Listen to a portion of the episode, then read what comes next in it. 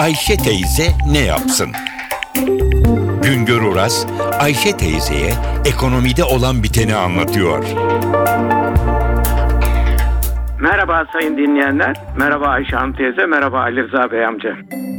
Son günlerde döviz piyasaları dalgalanıyor. Döviz fiyatı yükseliyor. Ne oldu da birden durup dururken bu dalgalanma başladı? Basitleştirerek anlatayım. Efendim ekonominin esası üretimdir. Üretim demek istihdam demektir, gelir demektir, büyüme demektir. Üreteceğiz ki gelirimiz olacak, istihdama istihdam imkanları artacak, Türkiye'de büyüyecek. Ee, üretim katma değer yaratarak yapılır. Katma değerin esası da yaratılması için de emeğe, sermayeye ve müteşebbise ihtiyacımız var.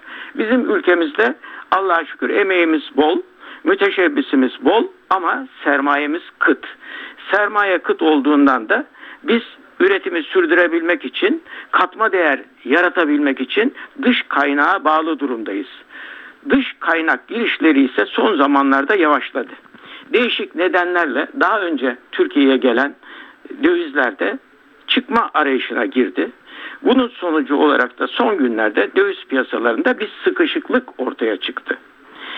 Ekonominin ünlü arz ve talep kanunları çerçevesinde döviz kıtlatın, kıt, kıt olunca, kıtlaşınca fiyatı da artmaya başladı.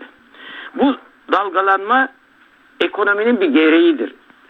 E, serbest piyasa ekonomilerinde fiyatlar arz ve talebe göre oluşur. Türkiye'de de bir serbest piyasa ekonomisi hakim.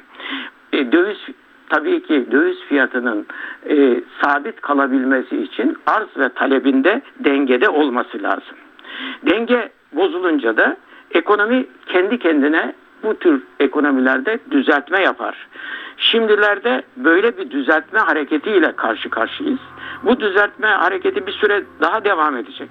Döviz fiyatları belli bir çizgide belli bir süre sonra dengeye ulaşacak. Bu kaçınılmaz bir durum.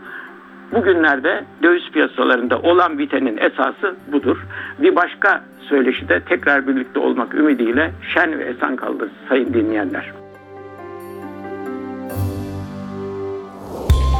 Güngör Uras'a sormak istediklerinizi ntvradio.com.tr adresine yazabilirsiniz.